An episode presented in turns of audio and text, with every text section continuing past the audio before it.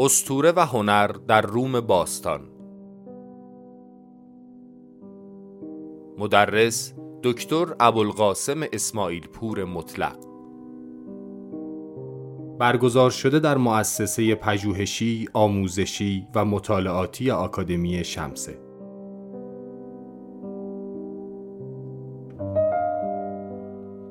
در این درس گفتار به بررسی و تحلیل استوره و هنر اتروسک ها روم متقدم و امپراتوری متأخر روم با تحلیل مزامین اساتیری و هنری تندیس ها و معماری و نگاره ها پرداخته شده است.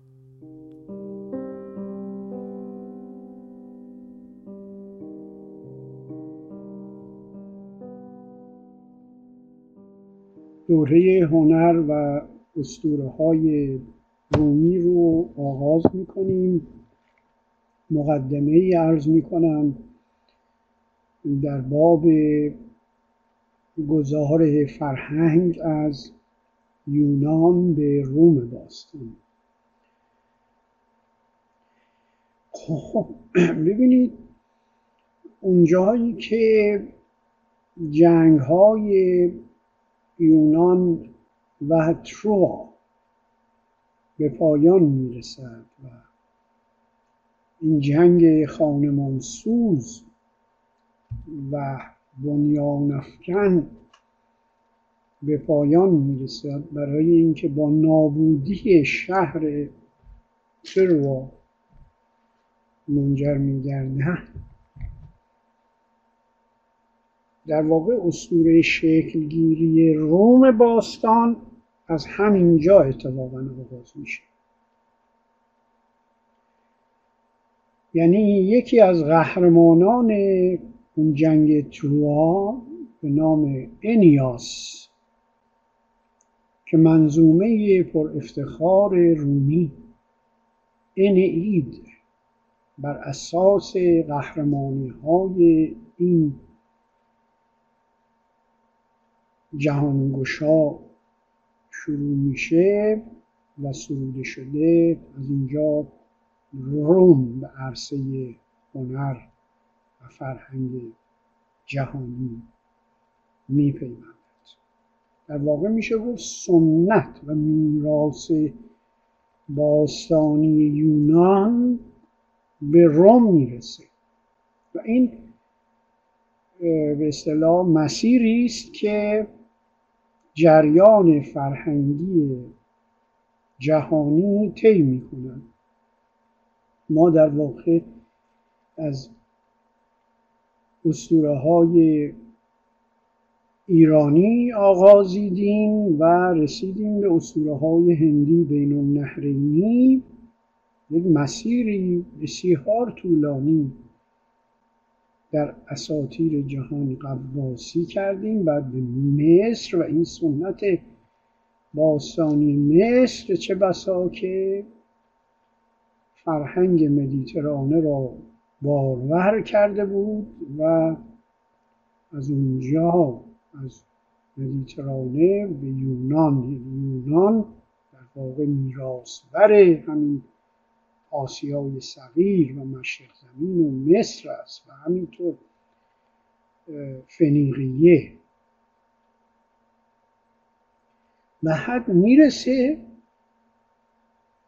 این جریان سترگ فرهنگی به دست رومی ها این رومی ها از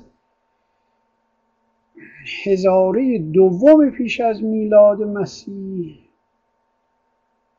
در سرزمین ایتالیا نشو و نما داشتن. ولی دقیقترش همینی که به شکل ایش انیاس از جنگ تروها جان سالم به در می‌بره با پدرش انشیز یا انخیز. حالا انخیز تلفظ یونانی لاتینیش هست و انشیز برگردان از فرانسه است. و همینطور پسرش. ولی همسرش در این طوفان جنگی یونانیان و تروایان هم میشه ناپدید میشه و از بین میره متاسف این نام انیاس در ایلیاد اودیسه آمده اما اون وصف تو بیشتر در همین انیید ویرژیل شما می‌بینید. ویرژیل همان عظمتی دارد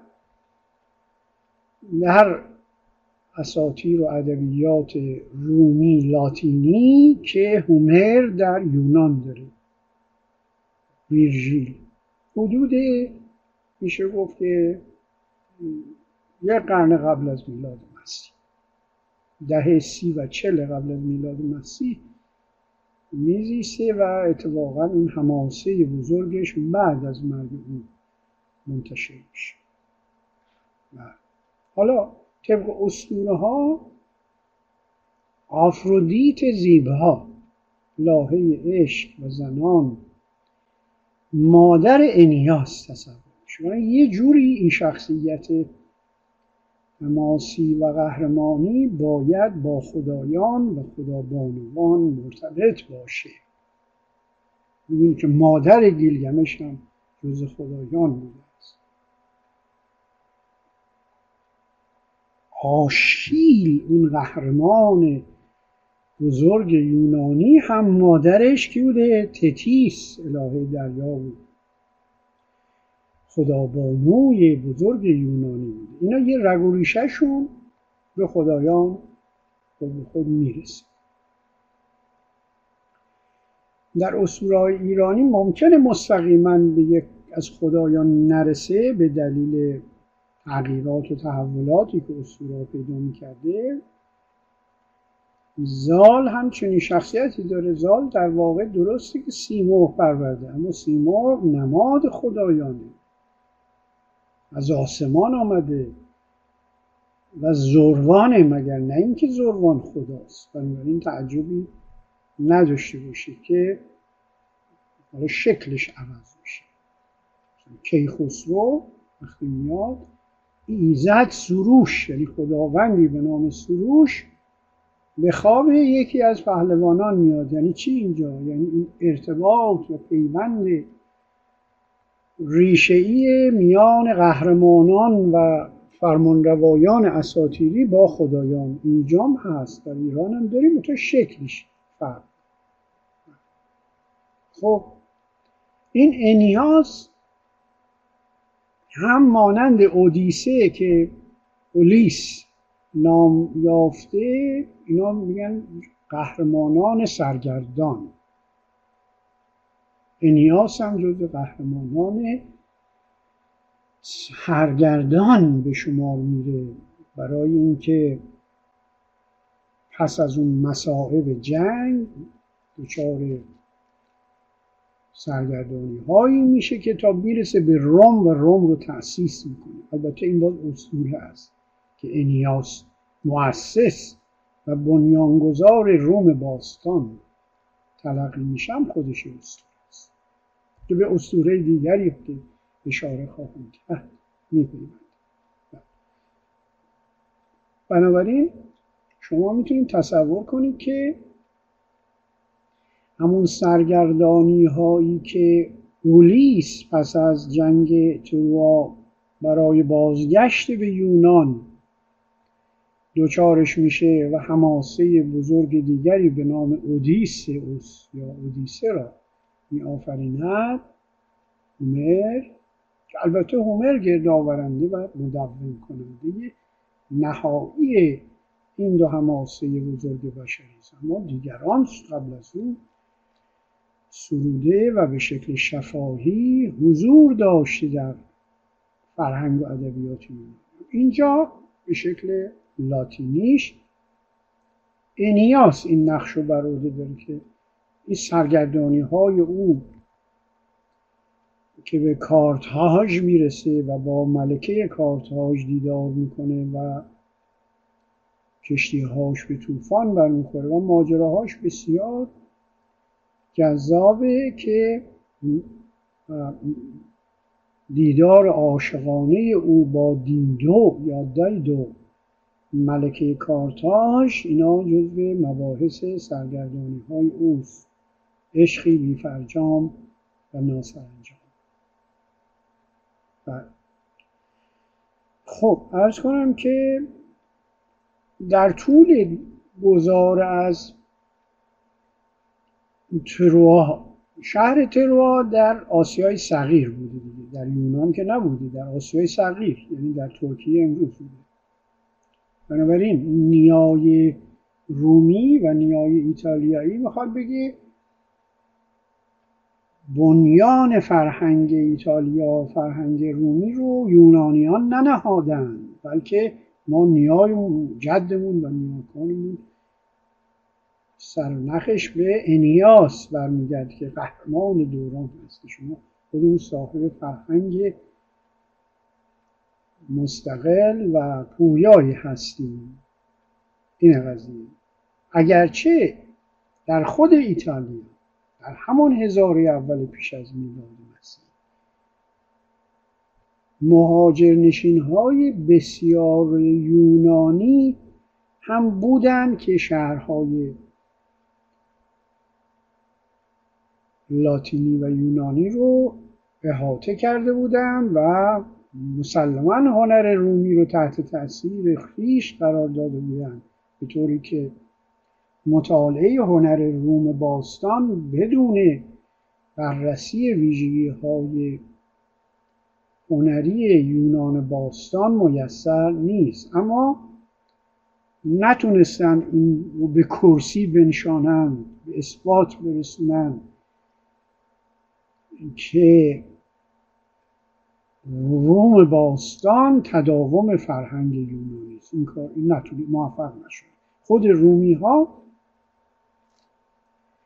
به استقلال خیش می نگریستند و حماسه اید در واقع بیانگر استقلال رومی ها و لاتینی ها و اتروسکی هاست اتروسکی ها یه در شمال ایتالیا و یکم پایینتر مرکز ایتالیا پیشکسوت لاتینوس و لاتینی ها بودن ولی مجموعا در دل فرهنگ رومی مستحیل شده بودن و اینها راه استقلال کنیدن اصولا قوم باستانی که برای هویتش جنگیده برای هویتش مایه گذاشته و نبرد کرده صاحب حماسه شده. حماسه ملی ایران نشان دهنده همین خداگاهی است که پس از اشکانیان و پارتیان ستیزی که با یونانیان داشتن برون رفت یونانیان و سلوکی ها از ایران اون حماسه درخشان ارز کنم که باستانی ایران آفریده شده.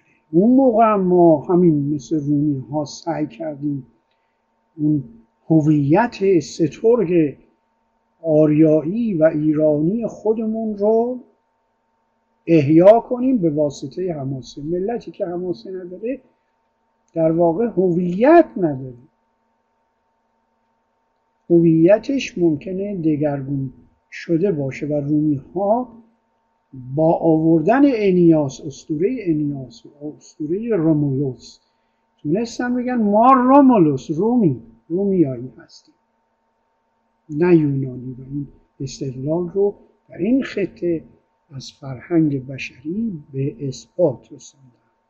و این شعاع تمدنی که شما از بعد از روم می‌رسه به رونسانس در کجا بوده؟ در مرکز رونسانس این انفجار عظیم فرهنگی در قرن پانزدهم و شانزدهم میلادی در ایتالیا مگه نبوده؟ خب این ریشش در همین هویت خواهی و استقلال طلبی که ملتی در روزگاران درازی با برافراشته که من رومیم من از فرهنگ رومی برخواستم و عصر آگوستوس آگوستوس که جناب شاعر بزرگ رومی ویرژیل در عصر آگوستوس میزیسته و این تونسته آگوستوس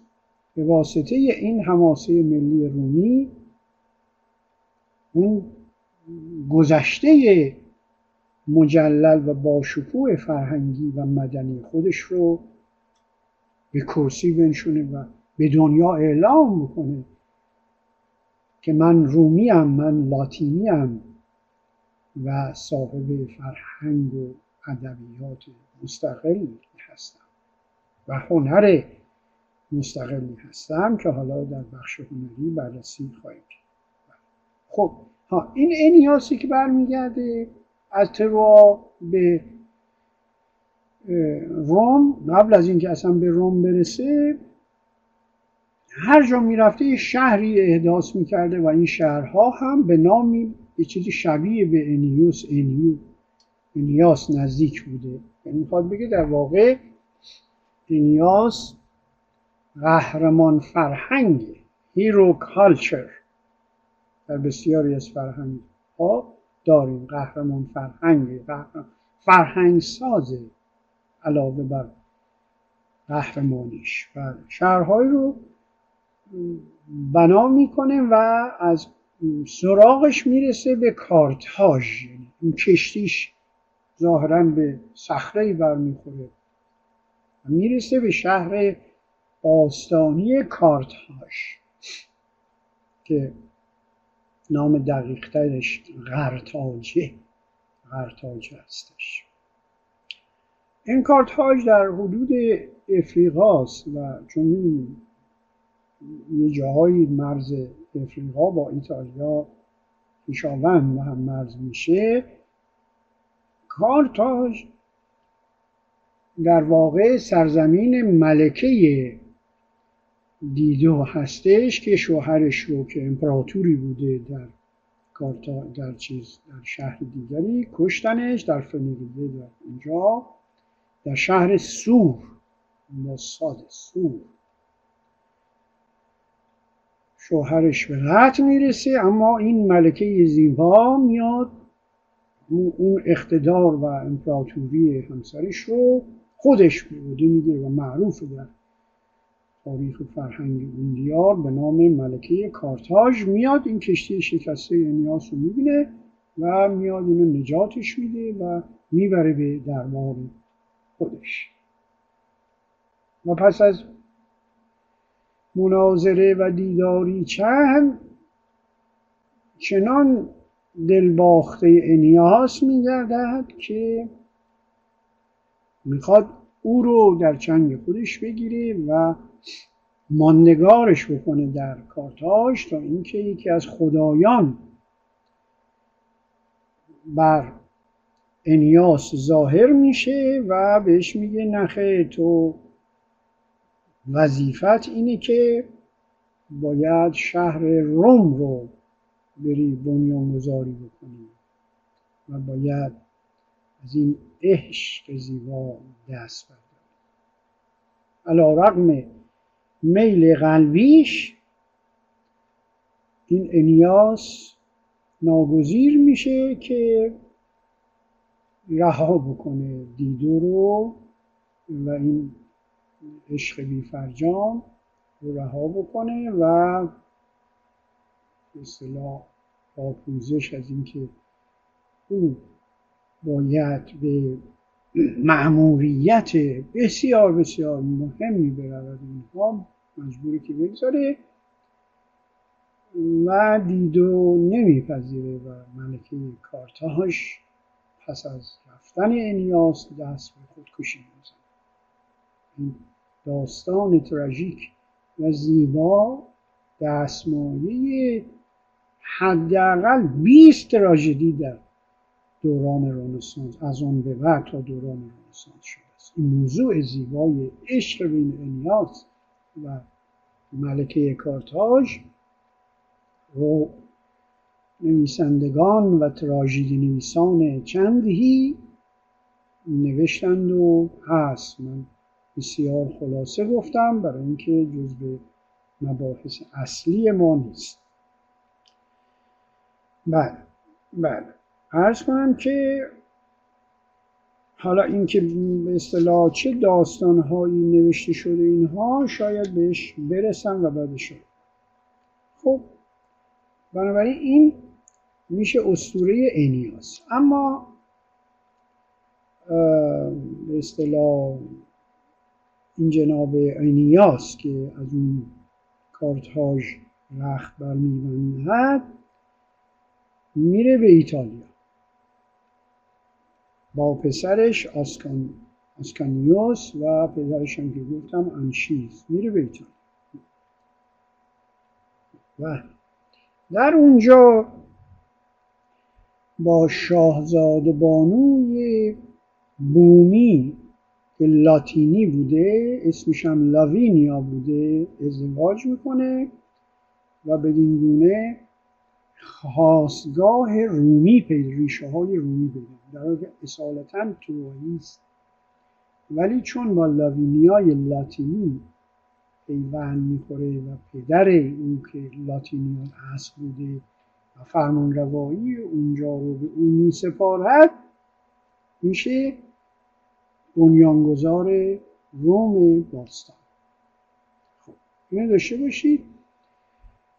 می‌رسیم به اسطوره دیگر که اونم بنیاد شهر باستانی روم رو وصل و اون اسطوره رومولوس و رموس هستش. رومولوس و رموس که دوقلوی معروفی هستن که میگن نام روم روم باستان و روم باستان. از رومولوس گرفته شده خود رومولوس یعنی رومی رومولوس رو به گونه ای اومدن نوه انیاس تصور کردن در حالی که واقعا خیشاوند تاریخی اصلا شخصیت تاریخی نیست رومولوس.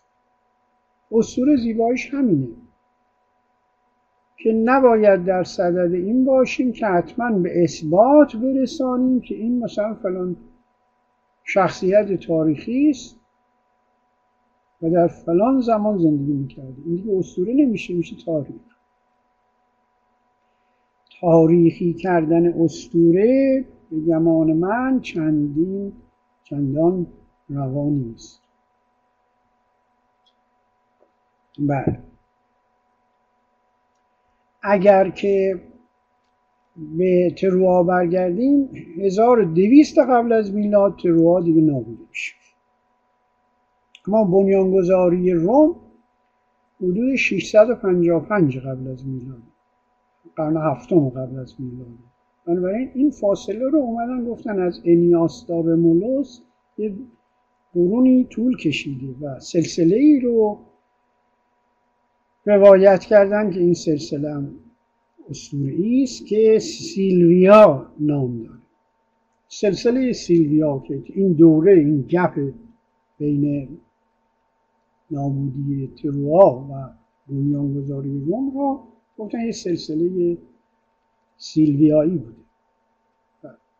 که این سیلویایی اصطلاح پادشاه واقعی اونجا بودن و نامش آمولیوس بوده. آمولیوس فرمانروای روم که برادرش رو می‌کشه و خودش به ناحق می‌کشه. در واقع برادر آمولیوس پادشاه و فرمانروای سیلویایی بوده. بعد اومده یه خواهرزاده ای داشته به نام را سیلویا. این خواهرزاده رو می‌بره به اصطلاح بانوی معبد وستا می‌کنه. وستا در اساطیر رام. خدابانوی آتش است. معابد آتش معبد وستها نامیده میشه و یکی از ویژگی های این دختران و دوشیزگانی که وقف این معابد می شدن این بوده است که حق نداشتن ازدواج کنند یا باید باکره می یا در خدمت معبد و کاهنان باعث می بودن این, سنت رو در بین النهرین هم داشتیم. باکرگان و روسیان مقدس بوده. بنابراین این برای اینکه بچه دار نشه و از نسل آمولیوس و اون برادر واقعیش که فرمان روای اونجا بوده سیلویایی بچه دار نشه این زن اینو وقت معبد می‌کنه که بچه دار نشه. اما بیخبر از این که خدای جنگاوری به نام مارس که البته مارس خدای ابتداعا خدای کشاورزی است بعدا میشه خدای جنگ در اساطیر روم باستان که بعدا حالا خدایان رومی رو مفصل بررسی خواهیم کرد. این میاد. این مارس که همین ماه مارس میگن ژانویه فوریه مارس.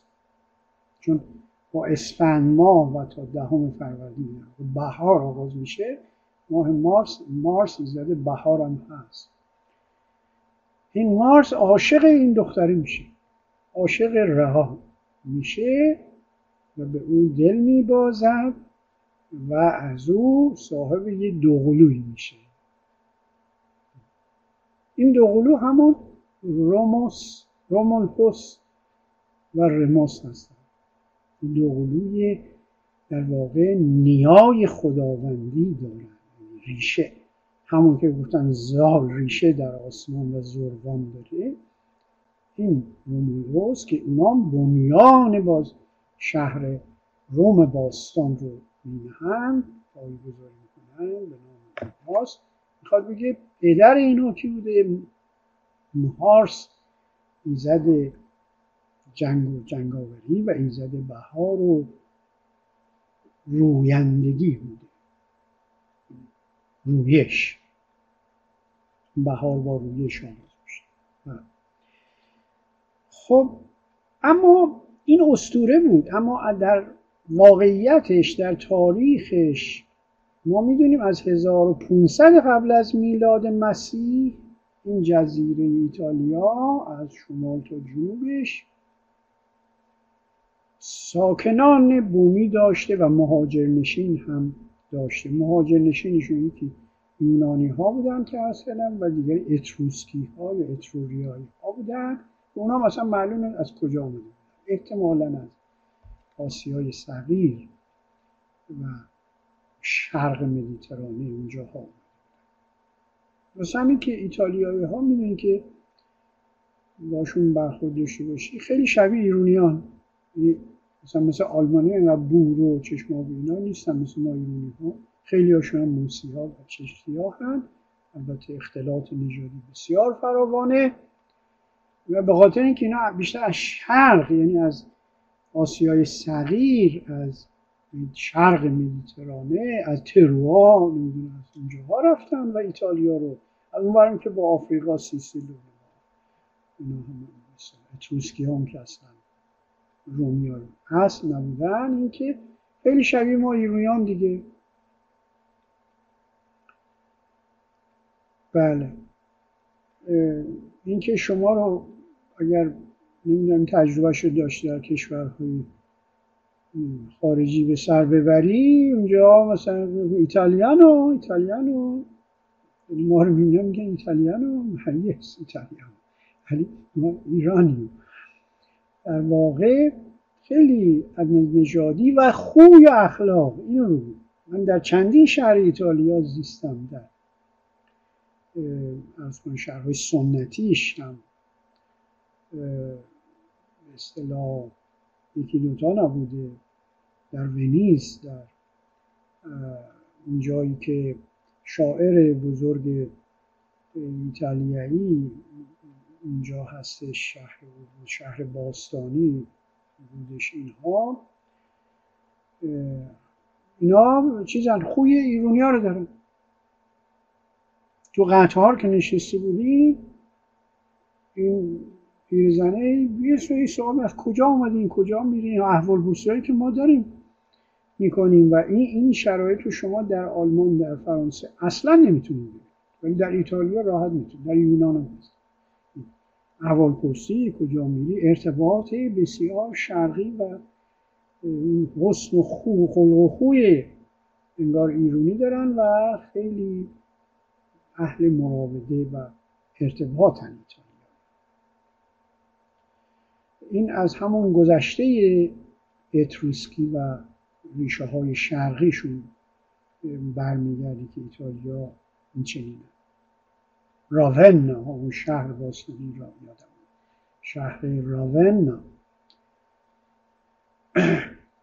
که بهشت و برزخ دوزخ دانته در اون شهر راونا بود که رفته بودیم و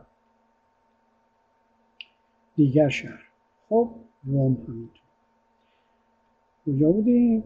بعد این دوقلوی اسطوره‌ای گرفته که رومولوس و رموس. ولی چون پدرشون اینو محکوم کرده بود که تو باید توی معبد وستا باکره بمونی و صاحب بچه نشینی که بچه رو پنهان می‌کنه این رو و این اصولش هم خیلی زیبا داخل سبدی میندازن و وارد رودخونه می‌کنن. رود تیبر تیبریوس این استوره که در سبد انداختن یا در جعبه پنهان کردن نوزاد کودک رو که به کوه و بیابان دریا انداختن در دیگر نقاط جهان هم رواج داره. بنابراین اینو نوزادان رو میندازن و این هر جا که این این به این رود عظیمی بوده که این سبد رو می‌بره و یه ساحلی می‌بره. اون ساحل میشه شهر روم. این اسطورش به این زیبایی این رومولوس در واقع میشن بعدا فرمانروای اونجا که اونجایی که اون ساحلی که رسیده. بله عرض کنم یا اسطوره دیگری هست که غاری بوده به نام لوپرکاس و این لوپرکاس فقط غار نبوده بلکه یک آیین و کیش خاصی در لوپرکاس در این منطقه برگزار می شده و جشن لوپرکاس همینطور لوپرکالیا همون جشن تو غار جشن لوپرکالیا در اونجا برگزار می شده این جشن لوپرکاس از lupo از ریشه lupo گرفته میشه lupo به معنی گرگه خب؟ این lupo چون معنی گرگه و این جشن سنتی که برگزار می شده هر سال به مناسبت تأسیس روم و این کشف این رومولوس و اینها تصور بر این رفت که این نوزادان که انداخته اون سبد اینا که رسیدن به ساحلی یه گرگی اومده اینا رو بزرگ کرده. شیر داده که ببخشید من یادم رفت که این تصاویر هنری این بخش از صحبت هم رو براتون بذارم. یادم رفت مستقیم می‌کنم. چنان مجذوب این فرهنگ باستانی روم شدیم. ببینم کجا گذاشتم. که این از خاطرمان پرید. بله. روم باستان. خب شما در یکی از نگاره های بسیار زیبایی رومی که این سرآمد هنر جهان باستان بودند پس از یونان به گسترش فرهنگ و هنر ادامه دادن این یکی از اون دستاوردهای هنریه که خواهید دید. همین گرگ لوپرکانیوس رو که این lupe lupo کلا در روم باستان در ایتالیا باستان یعنی گرگ. پس همین این اسطوره گرگ با اون رومولوس اینه. این یکی از شاخه‌های هنری روم باستانه که این گرگ رو می‌بینید lupo داره شیر میده اون دو, دو بچه رو که رموس رموس روموس و روم، رومولوس هستش. داره شیر میده. این قضیه. پس این یکی از کهنترین اسطوره های تأسیس روم باستان پس از انیاسه. اومدن به نوعی این رومولوس رو مثلا نوه و نبیره انیاس تصور کرد ریشه رو به انیاس برسون خب بنابراین اینی که رومولوس و رموس نامشون با شهر روم چون روم فقط نام اصطلاح چیز نبود چیز ایالت شهر بزرگی به نام روم که بعدا میشه روم و ایتالیای باستان. بله. درود بر شما خانم شاوندی و همه دوستان. خب که به ما پیوستید.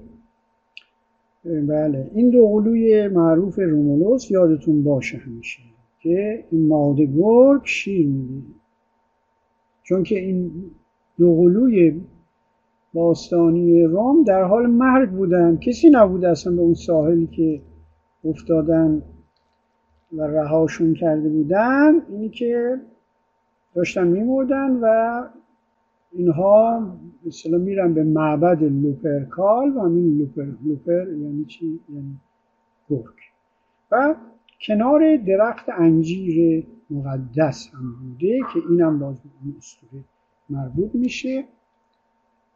درخت انجیر مقدس. معروف به Ficus Ruminalis. یا رومینالیس روم باز به روم مربوطه. یعنی اون درخت مقدس به روم مربوط خب و بر این اعتقاد نام روم رو از اون یعنی بنا به روایتی دیگر از این درخت مقدس درخت انجیر معابد بوده انجیر مقدس رومینالوس گرفته شده. خب و به روایتی دیگر اینا که یکم بزرگتر میشن با چوپانان و با گلبانان بزرگ میشن. و بعدها گله دوز میشن و وقتی میگیرنشون پیش اون پدر بزرگشون که اینا مادرشون ممنون کرده بود که بچه دار بشن دیدن که اینا سخنگویی و حرف زدنشون شاهانه است یه دیگه است. و کشف می‌کنه که بالاخره اون راز عشق مارس و رعا برملا میشه. به قول معروف برافتاب میفته می‌فهمن که این بچه های همون دختر زیبارو هستن و اینا بعدا میان و جوپیتر به اینها کمک جوپیتر خدای بزرگ رومی است. جوپیتر. حالا بعدا در برش بحث کنیم کرد مثل زئوس ایتالیا میشه جو پیتر. پیتر هم پدر من بعد آنگاه رومولوس فرمان روا میشه خلاصه. اون, که بوده کمی والا هیکلش درست داره رومولوس فرمان روا میشه. یکی از شیش هفت فرمان است که بعد از انیاس و روم باستان فرمان میره این هم با همشون استوری. یعنی این داستانهایی که الان بیان می‌کنم یه چیزی شبیه مثلا میگه پیشدادیان و جمشید و فریدون و اینا هستش اینها. اینا همچین بافتی داره. یعنی شخصیت های اساتیری روم باستان هستن. به طوری که می‌گویند که این رومولوس بعد از فرمان روایی اصلا به آسمان رفت. جز خدایان شد. که ژینیوس یکی از خدایان رومی همون در واقع رومولوسی است که به آسمان میره پرواز می‌کنه و میره به آسمان. مثل شخصیت کیخسرو ما که به آسمان میره معلوم نیست. چون, چون تا روز رستاخیز که خسرو حضور داره. بله. این خداگونه کردن رومولوس به نوعی با چی ارتباط داره؟ با کیش مارس همون که در واقع پدر اصلیش میشه خدای جنگ و جنگاوری یا خدای رویش و نباتات و بهار اینها مارس ماه مارس مارچ. با اون ارتباط داره. به نوعی به خداوندی نائل میشه و حالا اینکه به خدایان میشه اینها این شاید تاثیر مصر رو اینجا دیده باشید تاثیر مدیترانه شرقی و اون فرهنگ آسیایی که این فرمان روایان بزرگ به خود فراعنه دیگه به خدایان میپیوند و ریشه در اونجا داره. خب حالا قبل از اینکه به بخش دیگر اساتیر رومی و مخصوصا بخش هنری روم باستان اشاره بکنیم و به اون بپردازیم. ده دقیقه پنج برای دوستان که اگر پرسشی دارن یا بحثی دارن یا می‌خوان مشارکتی در گفتگوهای ما داشته باشن بفرمایید آقای پژوهش. درود بر شما آیا گرگ یا ولف در اعتقادات این منطقه توتم بود از قبل؟ به احتمال زیاد به احتمال زیاد. بله، درست فهم.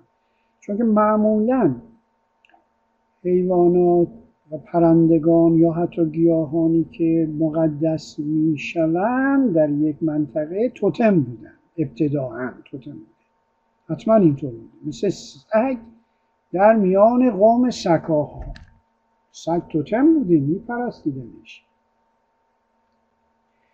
یا وقتی که در اسطوره تحمورس خب، چرا دور بریم؟ اسطوره تحمورس. ریشه شناسی بکنید نامواژه تحمورس رو به روباه می‌رسید تاخم اروپا تحمورس شده. تخم تا اون تخمش یعنی تخمه نژاد. از سرشت و نژاد میاد. اون روپا که رو علاقه به سه بعدم خب کلمات در طول هزارها تغییر می‌کنه. شما باید اوستاییش رو ببینید. اروپا روپا روب روبا ریباس روباس در هندی روبا میشه. پس روبا توتم بوده در فرهنگ اساطیر شرقی ایران که یکی از بزرگترین شخصیت ها رو شما می‌بینید که با نام روبا گره می‌کنه یا با اسب گره می‌کنه یا با حیوان دیگری. اینجا حتما توتم به شکی یونانی ها اقتدار فرهنگیشون رو حفظ کردن اما اون اقتدار سیاسی و اون که بگن شما همش از نسل ما هستید و ما یونانی ها بودیم که شما رو پروردیم. اینو ایتالیایی ها جلوش وایستدن و به اون لاتینی بودن خودشون پایفه شدن. این قضیه رو باید در نظر داشته باش خب خدمتتون هست شود. چنان که مثلا خب اینا به جای زئوس جوپیتر رو پرستیدن. نیومدن همون خدای بزرگ یونانی رو در فرهنگ رومی باب بکنم بلکه همه راه استقلال بودن جوپیتر مارس سرس. سرس خدابانوی گیاهان و نباتاته. در حالی که در چیز در یونان چی رو داشتیم؟ اسمش از خاطرم رفت خدابانوی دیگری داشتیم که خدای گیاهان بود. اسمش رو اصلا تغییر دادن و کردن سرس.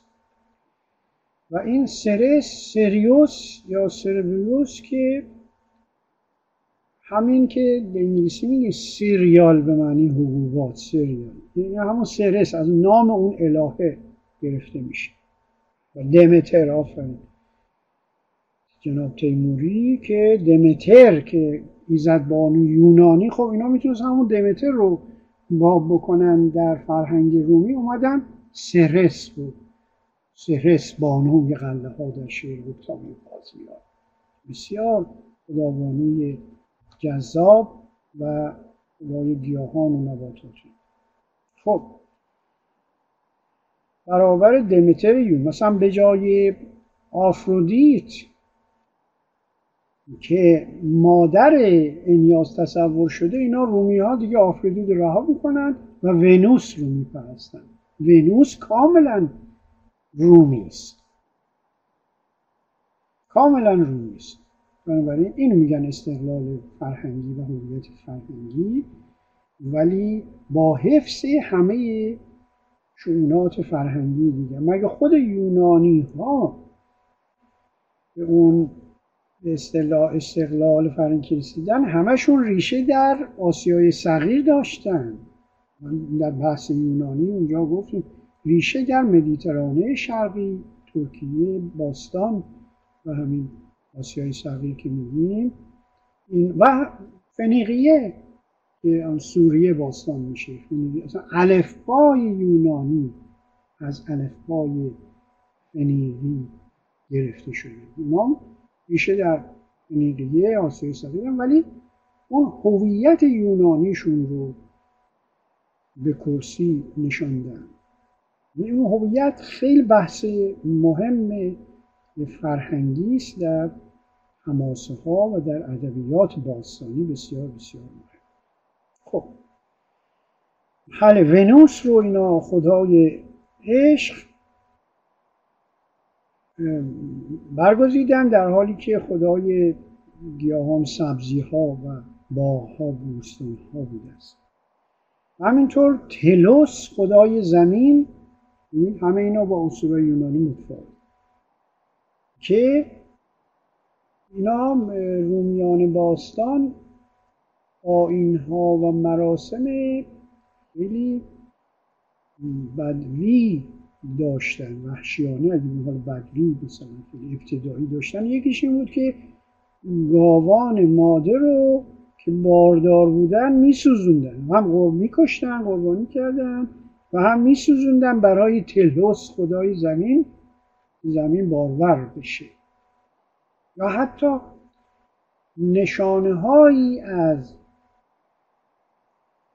قربانی انسان در این آین تلوس در آین باستانی روم دیده شده که می‌دونید در اون فیلمی از فدریکو فلینی چیه اون روم من هست آره روم من چیه ساخته. اونجا کاملا این آین های باستانی رو روم فلینی می‌گیرن اون در اون فیلم می‌بینید که این قربانی های انسان تیکه های گوشت انسان جوان رو قربانی می‌کرد و میکشتن و این تیکه ها رو کنار درخت و گیاه تو اون فیلم فلینی روم فلینی اونجا مشاهده می‌کنیم فیلم اسطوره است واقعا. خب. یا ارز کنم که ها این میسوزوندم برای اینکه خاکسترش خاکستر اون مادگاه برکت بخش باشه برای تلوس خدای زمین.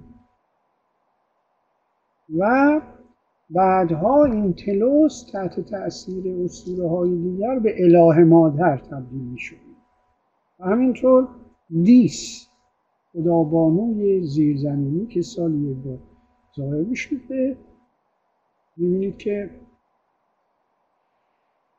ریشه های اساتیری و فرهنگی روم باستان به یک ابعاد دیگری گره می‌خوره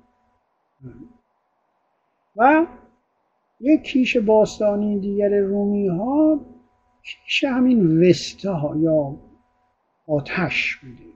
خدابانوی آتش. این در واقع وستا خدابانوی خانگی بوده. یعنی در هر خانه خاندانی این وستا رو میپرستیدن و در واقع آتش مظهر نیایش و پرستش اونها بوده و این به نظر من بازمانده همون نیایش آتش در نزد هندو اروپایی ها و آریایی ها که هم آتش در ایران مقدس شمرده می شده هم در هند هم اگنی خدای آتش و در یونان هم وستا رو دارید که اونجا مخصوصا در روم بیشتر در روم نمید که خدابانوی آتش و همون داستان باکره هایی که وقت این معبد می شدن فکر کنم وستا رو داشته باشن اینجا. باکره هایی که وقت معبد وستا می شدن و ازدواج نمی کردن و این سنتی که بعدا در مسیحیت شکل گرفت که میگن خواهران مقدس که به دیرها و سومه ها می‌رفتن و ازدواج نمی‌کردن ریشه در این سنت رومیایی داره. این وستا خدابانوی آتش در این نقش می‌بینید. خب دیگه ارز کنم که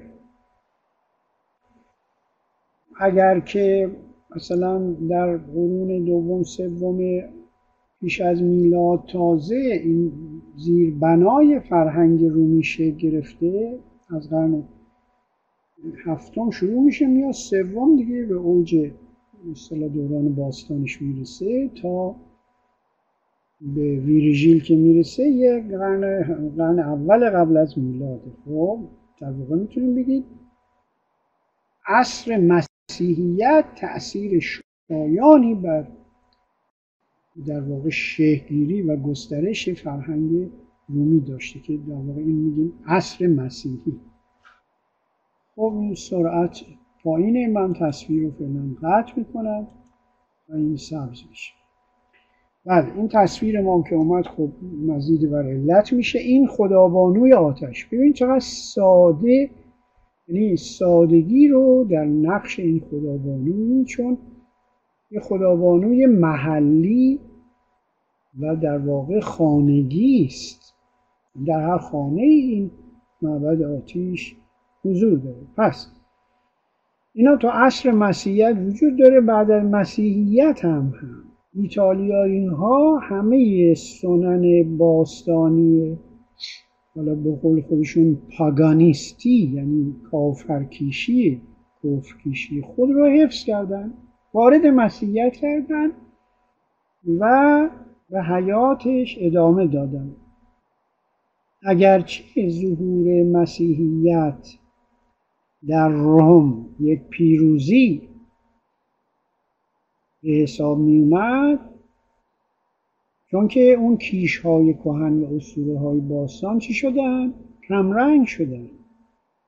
و کیش درباری پرستش امپراتوران مرده در مقام خدایان قرار می‌گیره. یعنی اونا رو حفظ کردن. این فراعنه مصر. یعنی اومدن.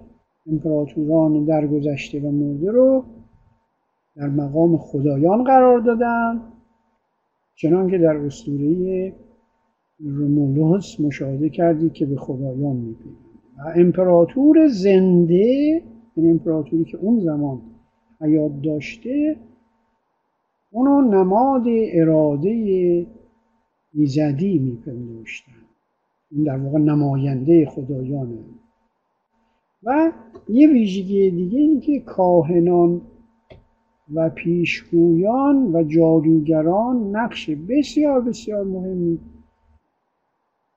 در این فرهنگ دارند که اصطلاح نقش خیلی مهم نیست. پیشگویان در همه این تراژدی ها شما می‌بینید که یه پیشگویی پیشگویی می‌کنه کاهنی یا نقش جادوگری رو شما در حوادث و رخدادها مشاهده می‌کنید.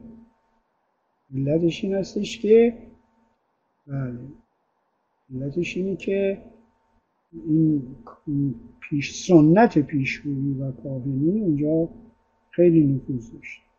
خب حالا می‌رسیم به اون بخش اتروسک ها که بعد وارد ریشه های هنر روم باستان میشه. اتروسک یا اتروری اتروریا نام قومیه. نام قومی است.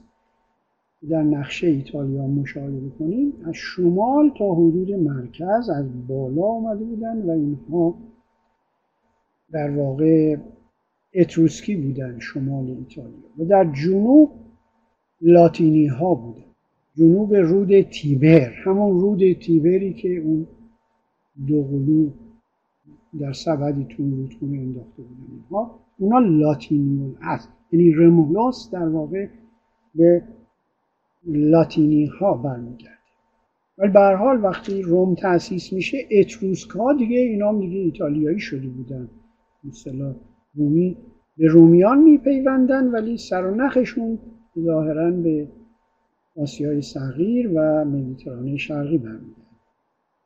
ولی بسیار پرنفوذ در هنر باستانی یونان هستن اتروسک مثلا در این فرهنگ هم اتروسکی و هم لاتینی مارس و جوپیتر اینا ابتداعا خدایان کشاورزی بودن.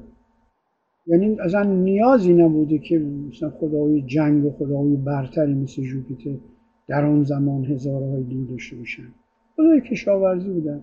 بعدها در تحول اساتیری روم اینا کم کم به مثلا مارس میشه. خدای جنگ چون وقتی قومی متمدن میشه و پایه های تمدنش رو پایگذاری می‌کنه شالوده تمدن پایگذاری می‌کنه دیگه نیاز به جنگ هم داره چون دشمن تراشی میشه از اقوام دور حمله می‌کنن. خدای جنگ مثل ایندرا خدای جنگ در ساتیر هند بهرام در اساطیر ایران. و روم میشه مارس. بسیار مهم. همینطور جوپیتر که خدای برتر نگهبان دولت شهر روم باستان میشه. خب در مورد اون ریشه لاتینی ها اسطوره رو به این صورت شکل میده که وقتی که انیاس در سفر خود با کشتی از تراکیه که همون آسیای صغیره نلاس نلاس در یونان مدیترانه است. کرت جزیره کرت. اینا از اینجاها میگذره. بعد کارتاژی که گفتم و سیسیل و شهرهای دیگه توقف داره انیاس وقتی می‌رسه به کنار رود تیبر اینجا لاتینوس به استقبال میاد. به او خوش آمد میگه. لاتینوس که فرمانروای محلی اونجا بوده و در واقع اینجاست که انیوس رو انیاس رو میارم با اسطوره رومولوس پیوند. و اما عصر آگوستوس که همزمان با ویرژیل شاعر حماسه سرهای بزرگ رومی ها که اینم در همون قرن اول پیش از میلاد. دیگه حدود میلادی مثلا حدود سی قبل از میلاد تا چهاردهم قبل از میلاد این عصر عصر آگوستوس فرمان روایی او در این است که اشاره کردم عصر احیای مجدد سنت های روم باستان بوده تصور می شده این سنت های رومی باستان چی بوده؟ یکی پیروی از خدایان باست. دوم خود اتکایی. این خیلی مهمه که ایتالیایی ها و رومی ها خود اتکایی یعنی به خودشون ایمان داشتن به قدرتشون و نفوذشون به هویتشون. الان آقای اندلیبی اشاره کردن دیگه اکثر مظاهر یونانی بوده. ولی اینکه یه همچین قومی به این خود اتکایی برسه و به خود باوری در واقع برسه نظیر در فرهنگ جهان باستان و بعدم به اون رونسانس اون عظمت فرهنگی که جهان رو تحت تاثیر قرار داده. اگر پیشرفت های علمی و فرهنگی و هنری که ما الان در هزار سوم داریم. مدیون رونسانس هستیم واقعا. مدیون ایتالیا به اون فرهنگ سترگی که تعصب و هرز نبوده. ریشه های باستانی یونان و حتی شرقی آسیای صغیر و مصر رو هم حتی حفظ کرده و به اون خود اتکایی رسیده. این این عصر آگوستوسه. و ایثار ایثار هم یکی از ویژگی های سنتی و فرهنگی روم باستان که خب نمادش رو شما در انیاس می‌بینید.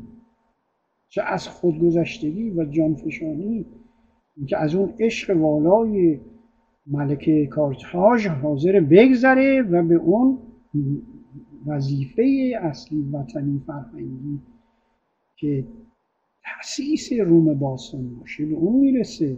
این ایثار بهش میگن بله.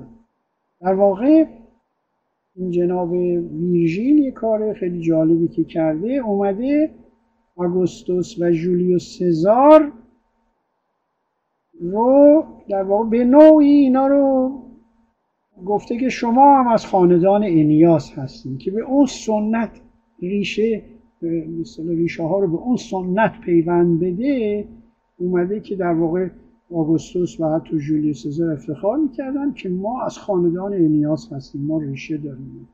مثل فرهنگ مستقل داریم.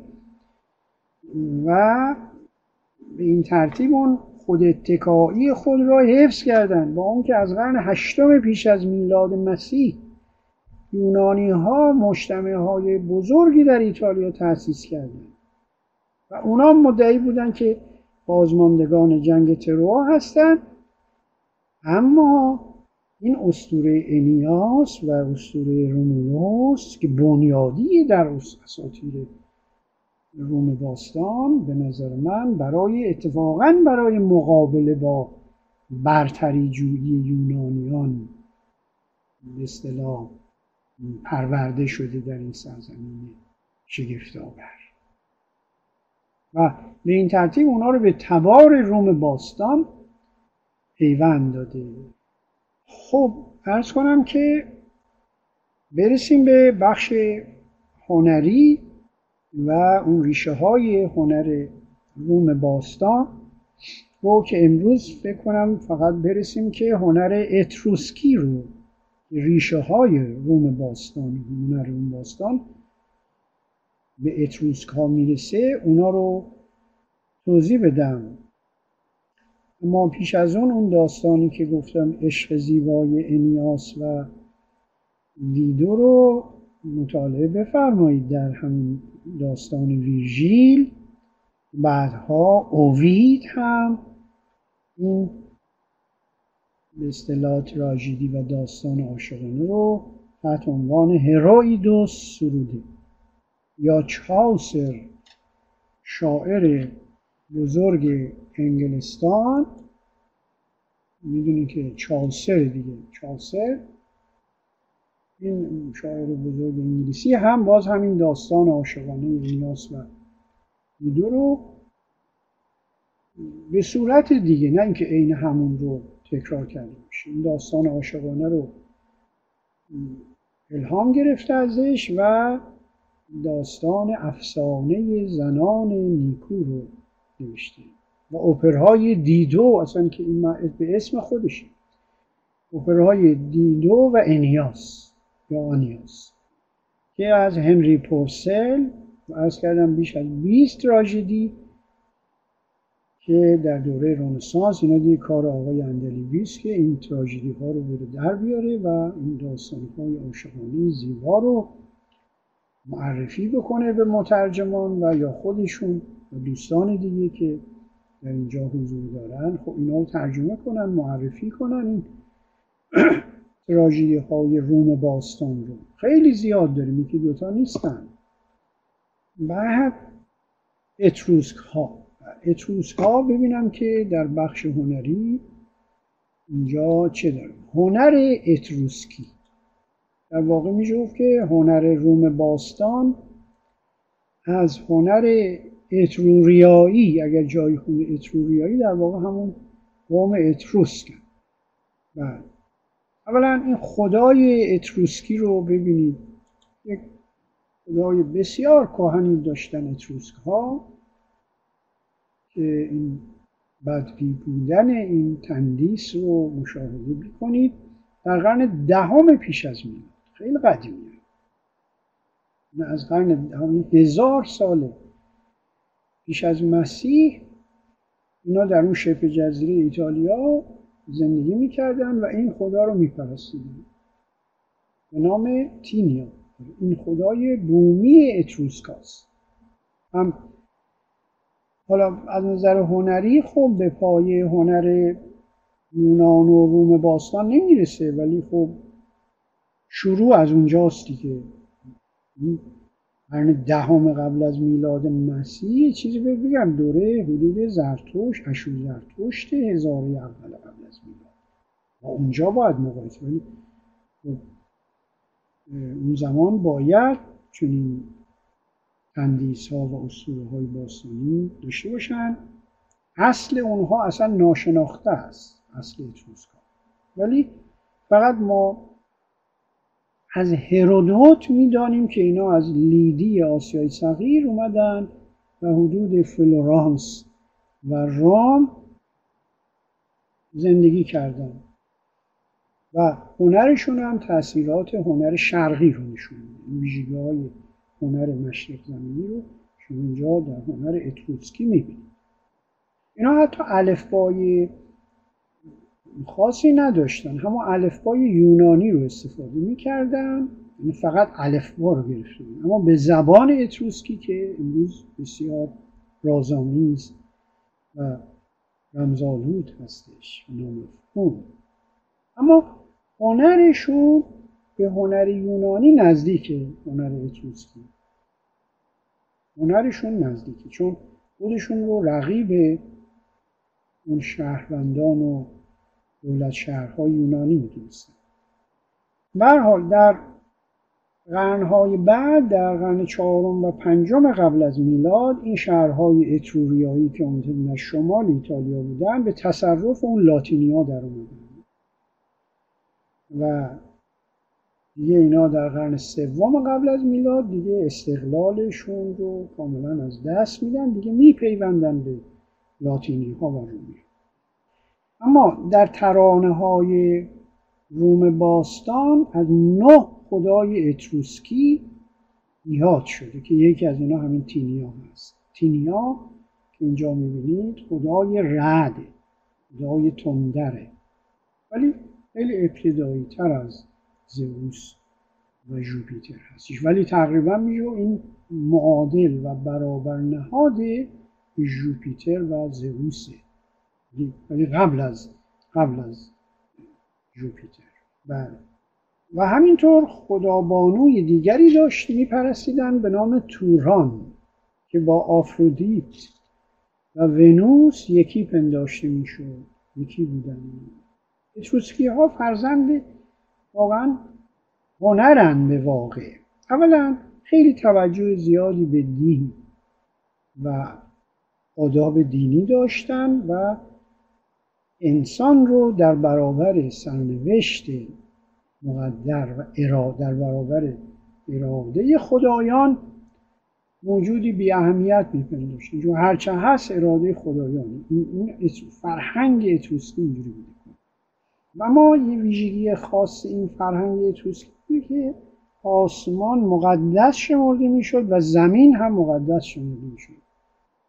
خیلی جالبه.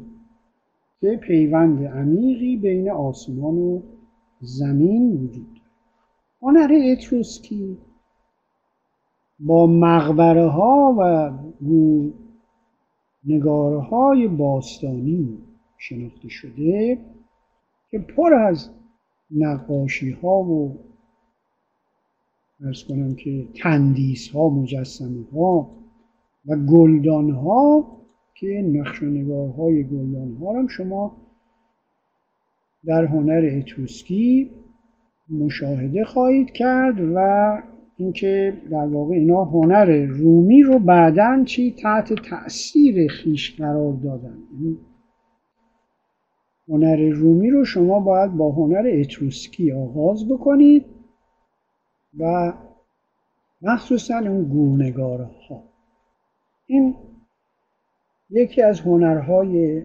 باستانی اتروسکی است که یک گیره یا گل سینه است.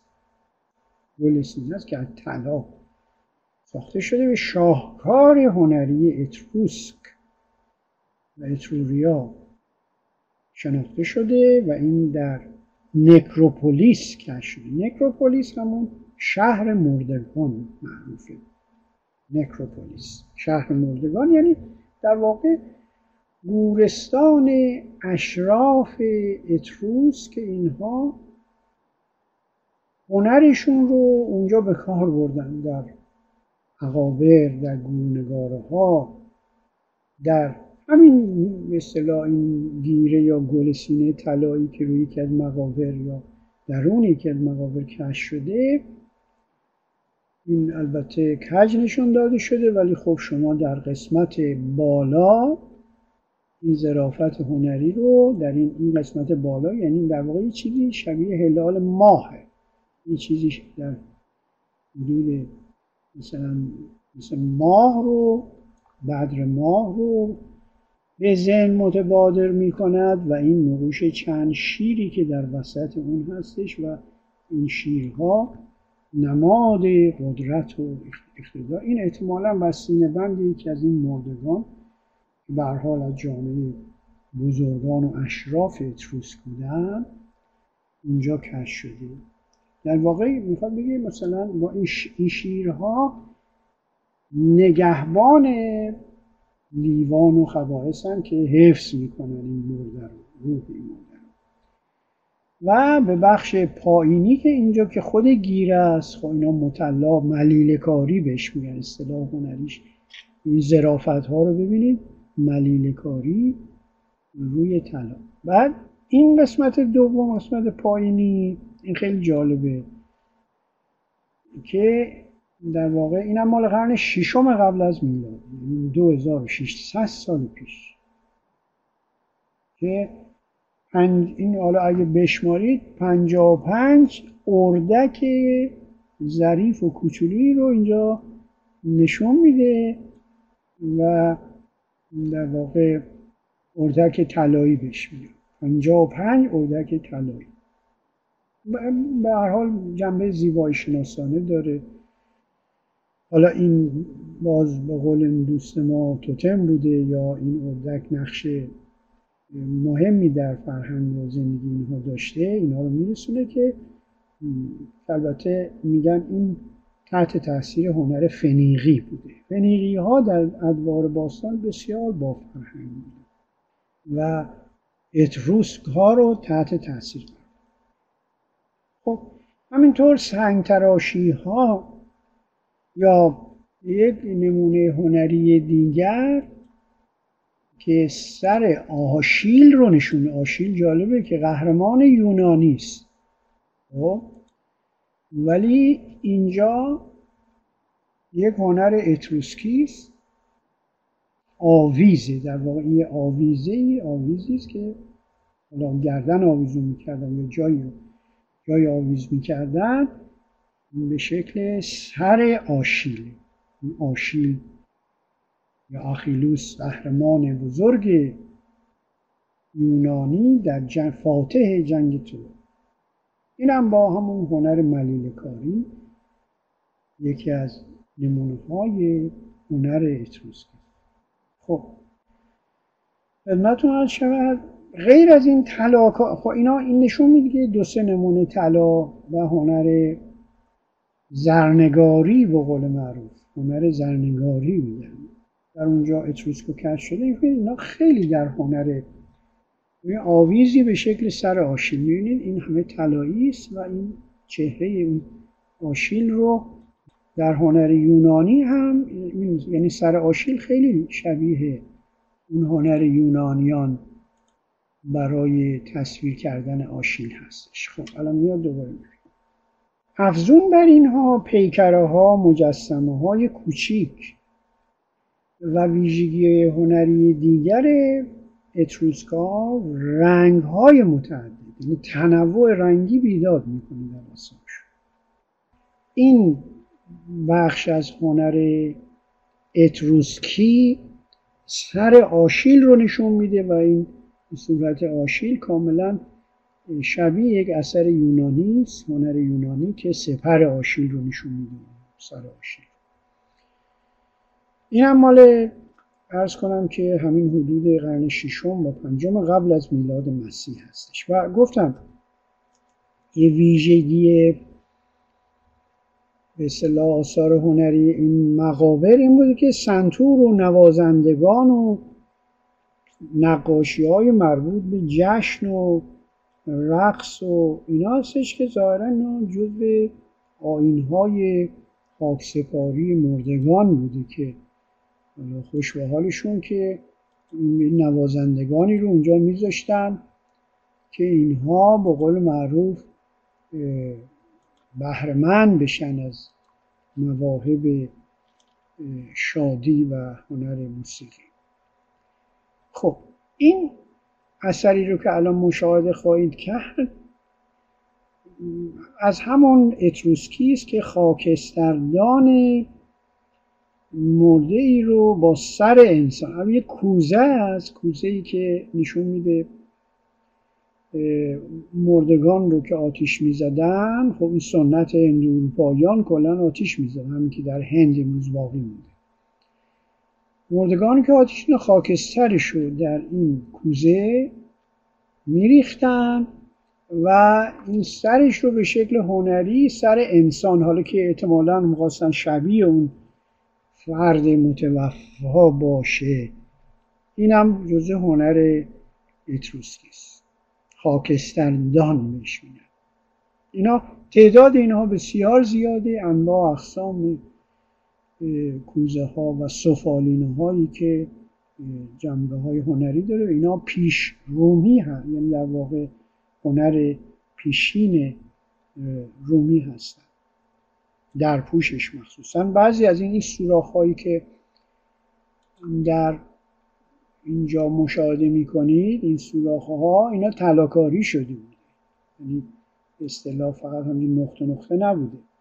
تلاکاری شده بوده و جنبه های هنری و تزیینی داشته. مزین به جواهر بوده. یا حتی مزین به این گوشوار هم داره اینجا. و حتی مو مو بر سرش میذاشتن و این خیلی جالب بوده که هم مزین به جواهر و مو شاید موی خود اون نود وفا رو بر سرش میذاشتن که در واقع این کار هنری مومیاییگری و نقش و نگارهایی که مصریان برای مومیایی داشتن رومی ها به این شکل خاکستردان داشتن و اینجوری به دنیای دیگر منتقل این اتروسک ها در هنر معماری هم چیر بسیار چیر دست بودن معماری رومی بعد هنر معماری تحت تاثیر هنر اتروسکی است. و در اون آثار معماری تندیس های خدایان بسیار دیده شده که نمونه تینیا رو مشاهده کردید. که برابر جوپیتر بود و پسران و فرزندانش. چند نمونهش مثلا یه آپولون رومی رو در اینجا مشاهده آپولون یونانی است. خدای خورشید و خدای هنر و موسیقی. بعدها این اثری که الان مشاهده می‌کنید هنر اتروسکی و رومی است. اما آپولون نقش کردن میشه گفت آپولون رومی. بسیاری از هنر این مجسمه ها و تندیس ها برونزی بوده و کمتر از سنگ مرمر چون مثل یونانی ها اینقدر در اون زمان به سنگ مرمر دسترسی نداشتن و اینا بیشتر برونزی سنگی هم داشتن چوبی و آثار دیگه. تندیس بهش میگن آپولون رومی که این البته بخشی از اون تندیس رو نشون میده نیمتنه بالاش رو نشون میده که خب اینجا بینید مقایسه کنید با اون خدای تینیا و اصطلاح چیزهای قدیمی ترش که این هنرش خیلی رو به رشد اون مجسمه تینیا رو که خیلی ابتدایی یا حتی مجسمه هنری خدابانوی آتش وستا رو دیدی. اینجا می‌بینی خیلی هنر چی شده؟ خیلی پیشرفته تر با این اصطلاح تراش هایی که داده شده و این خیلی ابهت داره این تندیس. و همینطور نمونه های دیگر هنری که به اصطلاح بعضی هاشون من اینجا می‌تونم به اصطلاح. بذارم که ببین خود مثلا مارس خدای جنگ که چندین بار بهش اشاره کردیم این تندیس خیلی خیلی ابتدایی تر نسبت به هنر یونان. خب حالا البته ما به شکوه و دوران با شکوه هنر روم هم خواهیم رسید و اینا تا شروعش. خب نوشتن که این مجسمه ها کپی نسخه یونانی نیستند بله در مورد مثلا آپولون چرا؟ درست می‌فهمید بسیاری از اینها اصلا هنر رومی کپی یونانی است.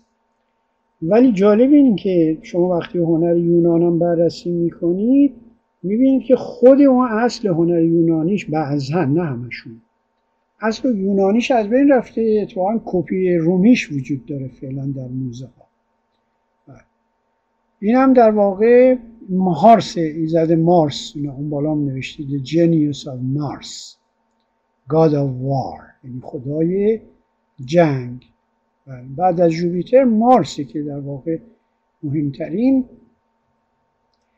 خدای رومی است خب اجازه بده من منبع جدید خوبی از هنر و اسطوره روم باستان بهتون معرفی کنم. من باید این کتاب رو بیارم این لحظه تحمل بفرمایید.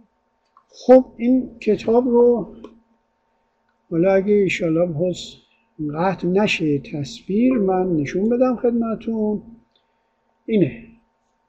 The Myth of Rome. این جدیدترین کتابی است که در مورد اساطیر روم و طبعا هنر روم باستان رو ارز کنم که نشون میده رنگی و مفصل تمام نگارهای هنر باستانی روم رو نشون میده برای دوستانی که می‌خوان تهیه کنن. هست The Myth of Rome نوشته وایزمن تی پی وایزمن این بهترین کتاب به نظر من کتاب کنون نوشته شده در حوزه اساطیر و هنر روم باستان. که حالا من بعضی از تصاویر رو در اینجا براتون نشون میدم و مطالبش رو عرضه می‌کنم براتون. ولی خب خودتون اگه خواستید بخونید این اثر رو یا حتی ترجمه بکنید خیلی عالی. خب خدمتون عرض شود که بله بذار تصویر دیگری بیاریم و ببینیم که چه میگذره در هنر. فعلا هنر بخش اتروسک رو ما برای آه این نگاره ها یعنی جام هایی بوده که بهشون میگن جام نگاره ها این جام نگاره ها یعنی مثلا هم کاری که یونانی ها می‌کردن به اصطلاح نقاشی می‌کردن دور جام یا دور کوزه ظرف ظروف مخصوصا در هنر یونان خیلی رایج بوده. اینا در واقع اتروسکا این هنر رو خودشون پروردن. یعنی حتی اگر که از نسخه های یونانی هم استفاده کردن اشکال نداره. از اون هنرها بهرهمند شدن ولی هنر اتروسکی رو آفریدن. یعنی به حال یک کار خلاقه ای رو انجام دادن. ببینید در اینجا the interior paintings of two Etruscan cups یعنی دو در واقع جام اتروسکی که معروف به کلوزیوم گروپ یعنی به گروه کلوزیوم معروف. این نگاره ها دقیقا یونانی است ولی مال یونانی ها یعنی مال خود یونانی ها نیست این هنر یونانی نیست. تأثیر هنر یونان رو نشون میده ولی هنر خودش نوشته اتروسکی یعنی در حال آثار اتروسکی است. یه بخش دیگرش همین جام اتروسکی است که این مکمل بحث ببینید. و این یه بخش دیگرشه که کمی آسیب دیده.